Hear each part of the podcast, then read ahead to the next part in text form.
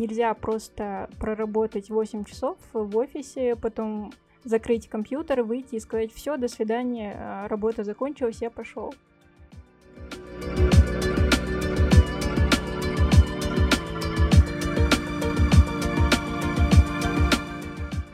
Привет!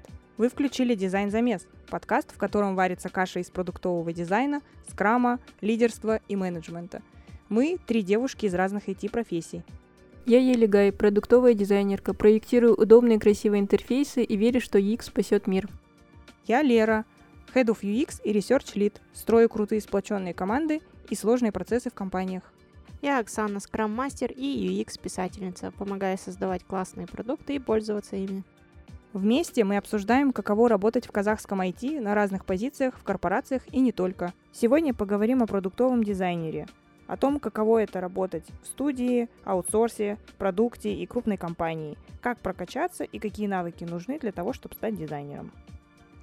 Елигай, расскажи немного о себе, кем работаешь, чем занимаешься. Всем привет, я Елигай, продуктовый дизайнер. Раньше работала графическим дизайнером в рекламном агентстве и через какое-то время решила сменить профессию и стала вот продуктовым дизайнером. А что нужно для того, чтобы стать продуктовым дизайнером? А, если вы приходите в продуктовый дизайн а, с каких-то смежных профессий, там веб-дизайна или графического дизайна, то вам в любом случае понадобится какой-то минимальный багаж знаний.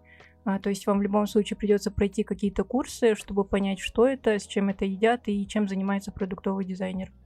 Вот, я проходила курсы по продуктовому дизайну, а, поняла, что это что-то интересное, вот, и потом удалось а, попасть в крупную компанию и поработать с этим. А чем именно тебя заинтересовал вообще дизайн вот на тот момент, когда ты поняла, что хочешь в итоге заниматься этим на курсах? А, мне понравилось, что продуктовый дизайнер не просто рисует картинки, а решает какие-то сложные задачи, проектирует пользовательское взаимодействие. И в целом то, что это было что-то новое, вот, э- вот этим, в принципе, и привлекло. Расскажи, чем, а, собственно, отличается работа дизайнера в полях, так скажем, в жизни, от того, что дают тебе на курсах?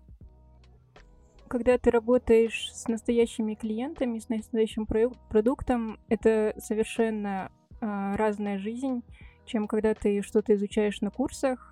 А, когда ты работаешь с продуктом, которым пользуются тысячи людей, это не может тебя не заряжать. Вот, хочется стараться, ебашить и сделать действительно что-то классное и удобное, чем будут пользоваться, пользоваться много клиентов, людей. Это очень сильно мотивирует на самом деле. Чувствуешь ответственность? Конечно, очень большую. А вот если подумать о том, что дизайн это какой-то какая-то суперсила, и ты как супергерой, вот кто бы это был? Кем бы я... Да, потому что на самом деле вот я слышу так, что как будто бы дизайнер это такой реально супергерой, который решает чьи-то проблемы и так далее.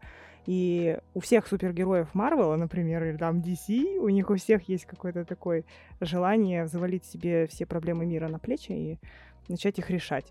Вот если сравнивать себя с супергероем, вот кто бы это был? Им надо к психологу всем. Не начинай. Ну, честно говоря, я подумала про Супермена, но, наверное, это первичная ассоциация, если копать глубже, там что-то более интересное выйдет. Но мне очень нравится э, позиционировать дизайнера как какого-то супергероя, потому что это говорит о том, говорит о том, что он какой-то нереальный персонаж в комиксах. А, на самом деле это такой же человек, который решает какие-то задачи, пытается сделать а, что-то удобным и классным для пользователей, и человек, который также может ошибаться, и в этом нет ничего такого. Дизайн процесс итеративный, и невозможно нарисовать э, однажды классный дизайн, и он будет жить вечно. Ну хорошо, тогда расскажи про скиллы э, человека, продуктового дизайнера. Я думаю, тут надо упомянуть, что дизайнеру важно уметь брать ответственность за продукт, над которым он работает, вот, выявлять желания и потребности пользователей, вот, защищать свои дизайн-решения и не ждать, пока упадет на тебя какая-то задача, и ты просто ее сделаешь по списочку и поставишь галочку.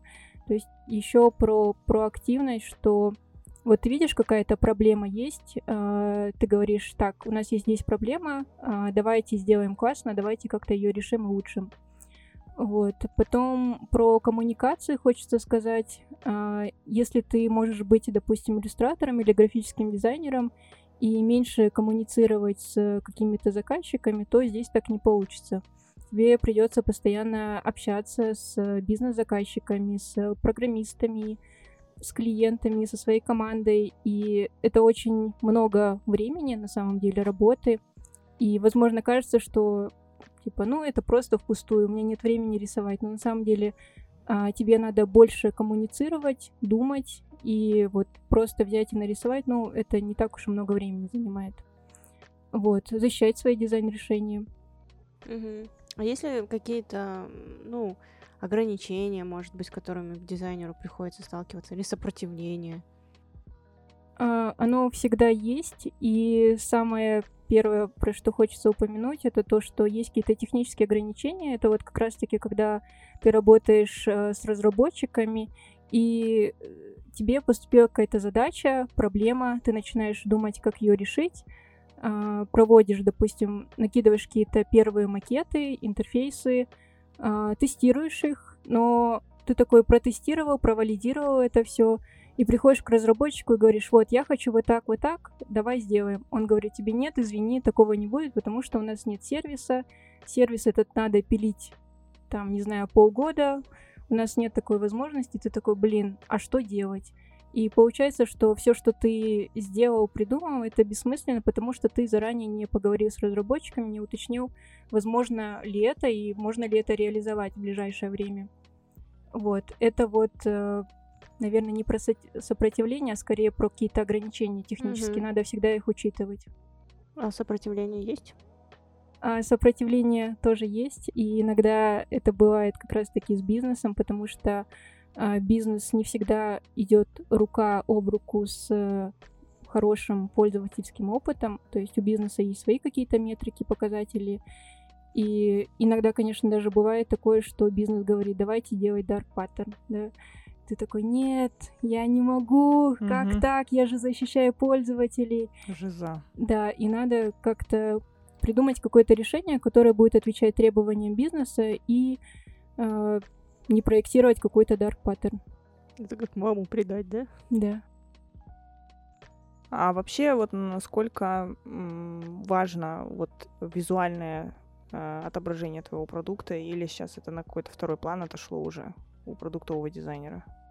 Мне не хочется говорить, что визуальное отображение и визуальные какие-то навыки дизайнера это не важно, потому что на самом деле все очень важно, и UX и UI тесно взаимосвязаны, и ты не можешь просто нарисовать удобно и в то же время сделать это некрасиво. Если ты сделаешь серую кнопку на сером, да, ну как бы да, это некрасиво, но в то же время это неудобно. И мне не хочется отделять эти понятия, и я верю в то, что нужно делать и удобно, и красиво сразу. Зачем а, что-то делить и выбирать? Делайте сразу и удобно, и красиво. Умейте в UI. Да, я тоже считаю, что это важно. На самом деле сейчас э, сильно проседает этот э, скилл почему-то именно в UI. И вроде бы интерфейсное решение в целом юзабилити э, окей, а вот UI, как обычно, как из говна и палок. Времени не хватает его доделывать, и все такие сидят. Ну ладно, поехали так. Что делать, подумаешь? А как ты защищаешь, вот ты говорила о том, что нужно защ- уметь защищать свои проекты. Вот расскажи, как ты, как, как защитить свой проект? А, наверное, надо сказать, что в целом, прежде чем браться за задачу, надо понять ее, а для чего эта задача вообще делается и что она решает. А, если ты, вот тебе говорят, просто перерисуй вот этот экран и все, вот. И потом ты спрашиваешь, зачем это все нужно, для чего это. Тебе говорят, ну, пользователю э, неудобно там выходить и, и регистрироваться по другим номерам телефона, ну, к меру. Вот, и ты начинаешь копать и понимаешь, что на самом деле тебе не нужно перерисовывать экран, и что это совершенно другой путь, и проблема кроется в другом.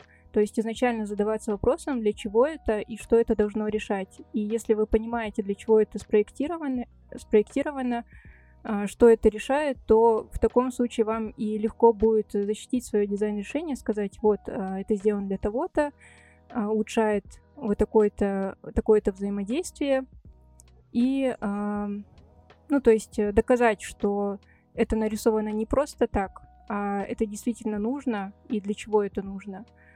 А как это защищать?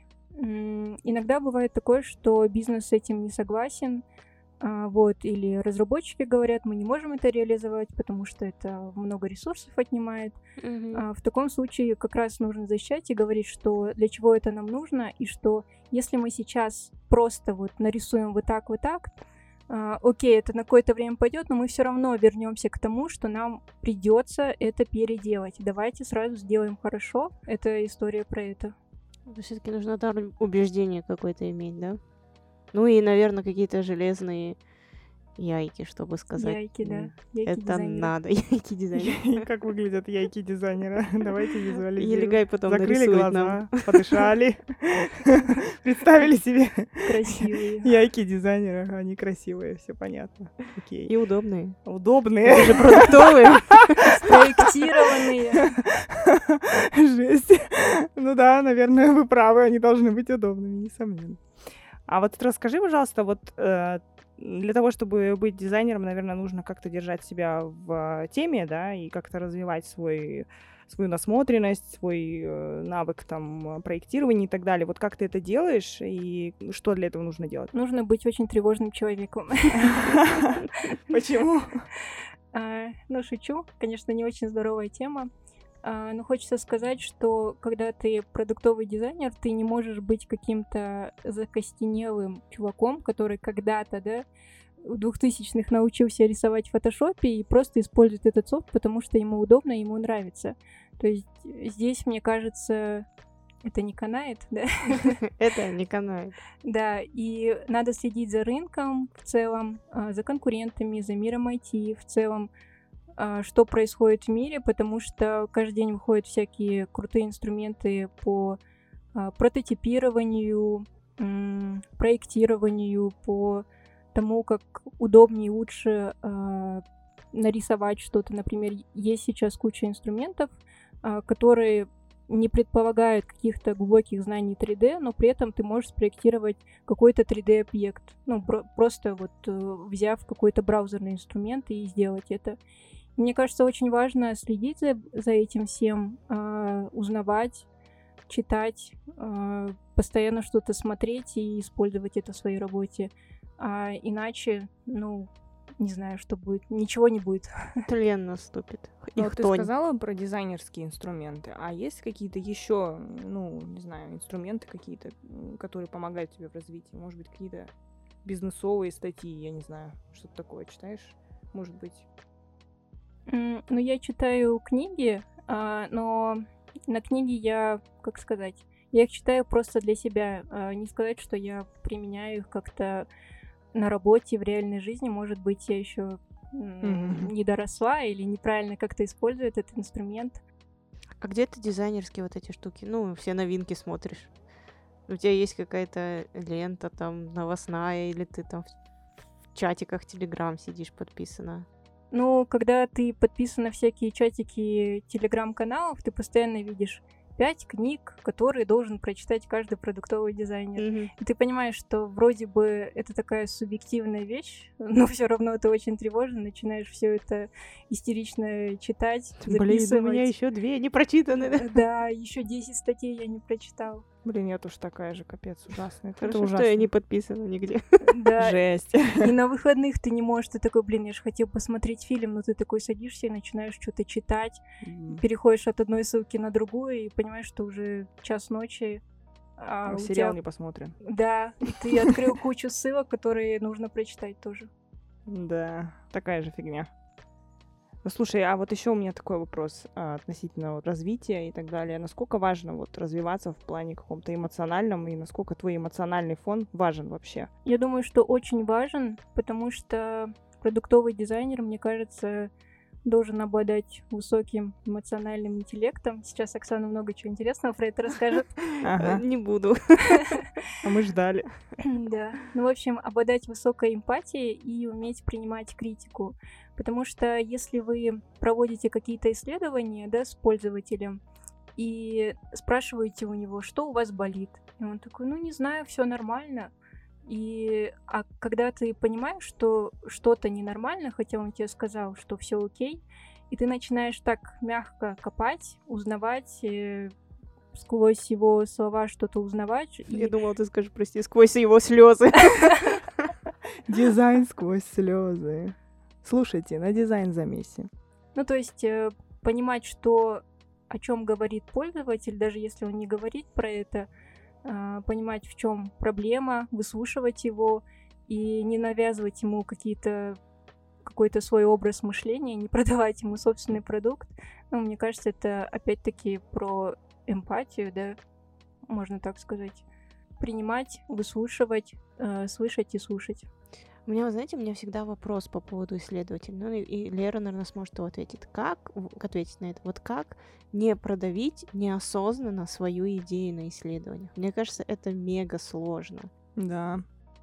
Как вот, э, как себя остановить, ну и поймать, что ты такой в какой-то момент раз и осознал, что ты давишь на пользователя, типа на респондента. Ну, все-таки, может быть, вот эта кнопочка вам нравится больше. И он такой уже, ну, принципе, да.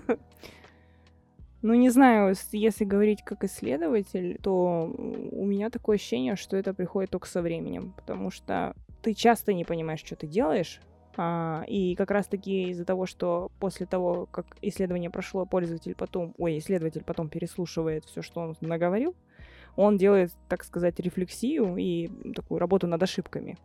И когда он будет это слышать, в следующий раз он такой, опа, так, я сейчас что делаю, я сейчас что делаю, я сейчас что делаю, я что, я пытаюсь ему навязать свое мнение, нет, остановись, остановись, остановись. И вот этот голос внутри тебя начинает орать, эй, воу, воу, воу, воу, полегче с пользователем, пожалуйста.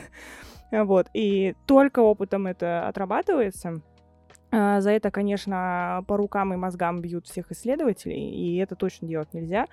И поэтому я лично не допускаю продуктов на интервью самих, потому что они вообще сильно ангажированы с продуктом. А, дизайнеры ангажированы своим дизайном, и поэтому полезно иметь исследователя в команде, который умеет так, ой, блин, блин, я сейчас защищаю свое решение, свое решение, остановись. Это важно, да. Но это не берется с потолка, и ты даже не можешь, даже можешь не знать о том, что ты это делаешь, потому что ты не слышишь себя со стороны. А вот когда слышишь, вот тогда да. А у тебя было такое, Елена ну, у меня было такое скорее потрясение, когда я пришла на одно из первых своих исследований. А, даже если это было удаленное, ну, то есть какое-то удаленное немодерируемое исследование, а, и пользователь, ну, я думаю, блин, я сделала классный дизайн, я поставила крутую стильную картинку, это не какие-то пластиковые люди Шаттерстока, mm-hmm. а что-то интересное, современное, молодежное. Вот, и пользователь просто смотрит и говорит, э, мне кажется, это ужасно. Как будто это парень какой-то гей, э, и я тогда сильно офигела от этого и поняла, что пользователи могут вообще реагировать э, как угодно, и ты не можешь это предугадать. Нужно быть готовым к любой критике и уметь на это реагировать. То есть, если он говорит «фу, говно», ты такой «интересно, а почему, расскажите?» и начинаешь копать вглубь. Не сам ты говно, а почему говно, да? Да. Развернуто говори, почему говно. Кто мне это сказал? Мое любимое. Да.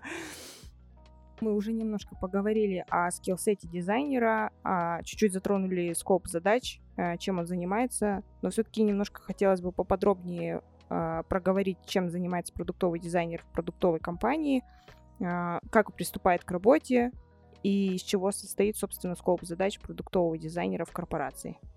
Первое — это проектирование пользовательского взаимодействия на всех платформах, то есть и веб, и Android, и iOS, а, с учетом всех бизнес-требований и с учетом технических каких-то ограничений.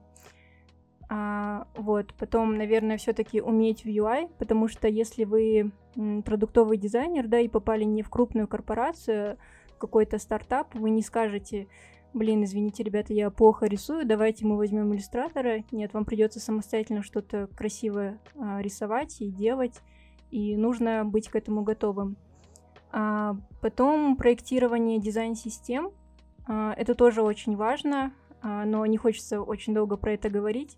Просто это какая-то интерфейсная гигиена, наверное, можно так сказать. И проведение исследований, потому что не во всех компаниях есть роль а, исследователей, вот, и дизайнер в таком случае должен самостоятельно общаться с клиентами, а, собирать какой-то отчет, а, какие-то качественные данные и уметь презентовать это и дать какие-то рекомендации.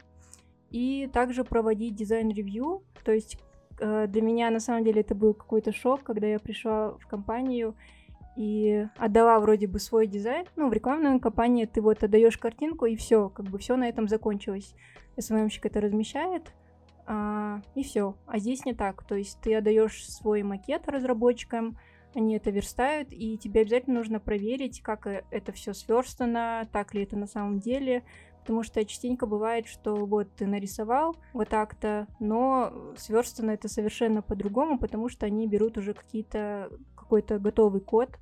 Вот, и надо всегда это контролировать, чтобы конечный дизайн, который доходит до пользователя, был именно таким, каким спроектировал его дизайнер. Ну, я думаю, что это очень важно. А как ты вот дизайн-ревью проводишь? Ты, ну, в смысле, посмотрела после того, как они все сверстали, и выкатываешь им какие-то правки, и передаешь ответственность на них. Либо ты их долбишь ежедневно и говоришь, вот, пока вы мне здесь не поправите, я с вас не слезу. Как у тебя происходит? Потому что я видела разные подходы, и такой, и такой. Вот у тебя какой? Ну, естественно, я никого не долблю, но я всегда слежу, чтобы мои замечания, которые я выкатила, были учтены. Вот, э, об этом в курсе не только разработчики, но и проекты, и э, заинтересованные стороны с бизнеса. То есть они тоже понимают, что это критично и что мы не можем выкатывать э, на прод, э, пока не учтено все это. Вот, в принципе, в этом нет ничего сложного, просто надо следить за этим. Вообще, мне кажется, да, там есть вот как раз-таки вот про сопротивление, наверное, вот здесь оно и есть тоже, потому что часто разработчики говорят, я, и, ну, то есть это уже проделанная работа, mm-hmm. и по, по сути ему переделывать свою работу, и вот это очень сложно, такой момент, они иногда очень тяжело к этому идут. Ну, фронт не хочет, бэк не может. Да-да-да. Ну и э, разработчики часто ставят в низкий приоритет доработки по дизайну, потому что они типа сейчас не нужны, это когда-нибудь потом. Ой, это же красоту вы свою опять принесли, фу, подумаешь, ой, неинтересно. Угу, какие-то пиксели двигать. Пиксели, ага, там подумаешь, кнопка на 2 пикселя больше. А ничего, что она выглядит, блин, на андроидах гигантской, на этих старых древних. Не, ничего, нормально, поехали. Под все, все андроиды невозможно ничего заточить, говорят они. Все работает, ага. все нормально. Да. Да, но я думаю, для этого нужно просто их контролировать. Ну, то есть э, это твой дизайн и твоя тоже ответственность, чтобы он выглядел так, как ты задумал. Так что все-таки на них не перекладываешь. Ну, я как бы беру под свою ответственность, что я слежу за этим. Угу. Вот, и это обязательно следить чтобы все было именно таким, как есть. То есть я, не, конечно, не пишу каждый день привет, но что ты исправил эту кнопку. А, нет, то есть когда они говорят, все, я учел все твои замечания, я опять-таки смотрю, учтены ли все замечания, и пишу, вот это учел, вот это не учел, есть еще что-то новое, вот. Ты вот рассказала про разницу между работой в продуктовой компании и в рекламном агентстве. А вообще в чем э, бенефиты работы продуктового дизайнера в продуктовой компании, в большой корпорации? Я думаю, самое главное это то, что у тебя есть команда, продуктовая команда и команда дизайнеров. Потому что на самом деле никакие курсы и книги вам не дадут того понимания, каково это работать в продукте, а, что такое большая команда, как с ней работать и как все происходит на самом деле. Вот. И когда у тебя есть большая команда из всевозможных аналитиков, а, фронт-разработчиков, бэк-разработчиков, каких-то архитекторов, а, продукт-оунеров, бизнес-заказчиков, команды дизайнеров, то ну, работать на самом деле легче. То есть ты знаешь, что по каким-то моментам ты можешь обратиться к своим коллегам, они тебя и погрузят, и расскажут, а, и помогут, где нужно. Вот. И это на самом деле очень круто. А, допустим, мне кажется, если ты работаешь в каком-то стартапе или маленькой компании, и у тебя есть, допустим, один коллега, который отвечает за все, но при этом вот много чего не знает на самом деле, каких-то точечных моментах. Вот. И мне кажется, это супер круто, когда есть такие коллеги. А потом масштаб, когда ты понимаешь, что работаешь над продуктом, которым пользуются тысячи людей, и это не может тебя не мотивировать, не заряжать. Ты заряжен, а, ты хочешь сделать классно, и ты, ну да, ты боишься про, а, профокапиться, вот, но ошибки это тоже часть процесса. И то есть есть какие-то большие возможности, а, то есть и для компании, и для тебя самого. Можно погрузиться, загрузиться с мыслями, что ты всего лишь капля в море, но капля в море может переполнить океан. Как сказала. Вот это философия, блин, огонь. Да, потом а, про менторство. Когда вы только начинаете свой путь, это супер важно, ну и в целом, мне кажется, важно всегда, а, потому что если ты попадешь в какой-то, ну, я предполагаю, конечно, не работала в стартапах, но предположения такие, что если ты попадешь в какой-то стартап, то там ты будешь работать как на конвейере, а, будешь постоянно очень много всего перерабатывать, там и баннеры да какие-то рисовать, и что-то вообще не связанное а, с продуктовой разработкой. Вот. А когда ты попадаешь в большую компанию, у тебя есть а, ментор, какой-то дизайн-лид, и он играет очень большую роль в твоем развитии, потому что если вам повезло, и вы встретили крутого дизайн-лида, который отличный специалист, а, который при этом настоящий эмпат, он вас понимает, чувствует, и вы с ним на одной волне, то вы везунчик, боженька вас любит, просто он поцеловал вас в лоб. Поэтому держитесь за него, учитесь у него, э, терзайте его, но только не руками, конечно, и в рамках дозволенного. Вот, берите у него все знания, вдохновляйтесь и ебашьте. Вот, потом про процессы. А, то есть, скорее всего, если вы пойдете в крупную компанию, там уже есть какие-то дизайн-процессы, налажено все это, и есть какая-то база, с которой вы можете работать. А, например, легче также с исследованиями. Вы можете а, просто сказать, я хочу заказать исследование, ребята, помогите мне. И процесс, допустим, найма респондентов, он, уже налажен, и тебя ничто не стопорит, ничего не мешает, чтобы просто провести свое исследование, а, узнать какие-то качественные данные, и, ну, то есть это только в плюс. И Наверное, всякие такие плюшки, как кофемашина, туалетная бумага, а, белая зарплата. Ну да, вроде бы звучит смешно, да, но на самом деле есть компании, в которых этого нету. Белая а... туалетная бумага. Они с кусками газеты, да? Блин, да, или какой-нибудь журнальчик там положить. О боже, ну, с таким не сталкивалась. Вот. Ну, можно работать без всего этого, но мне кажется, если это есть, почему нет? Это же круто. А какие минусы? Минусы, наверное, самый большой минус это бюрократия, то есть, чтобы что-то сделать, или когда ты просто попадаешь э, в эту компанию, через, пройти через э, круги ада, чтобы просто настроить свою корпоративную почту, а, получить заветный пропуск, пищалку, вот, и такие вещи, они сильно отталкивают, а, первое время негативно отзываются, но со временем ты свыкаешься с этим, вот.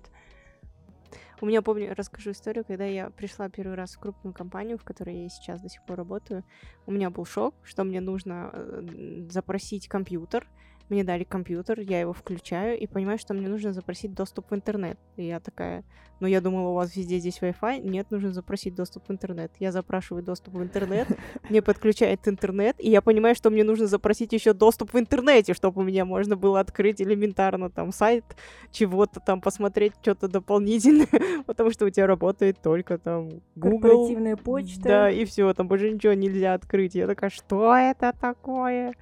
Ну, это да, это бич всех крупных компаний.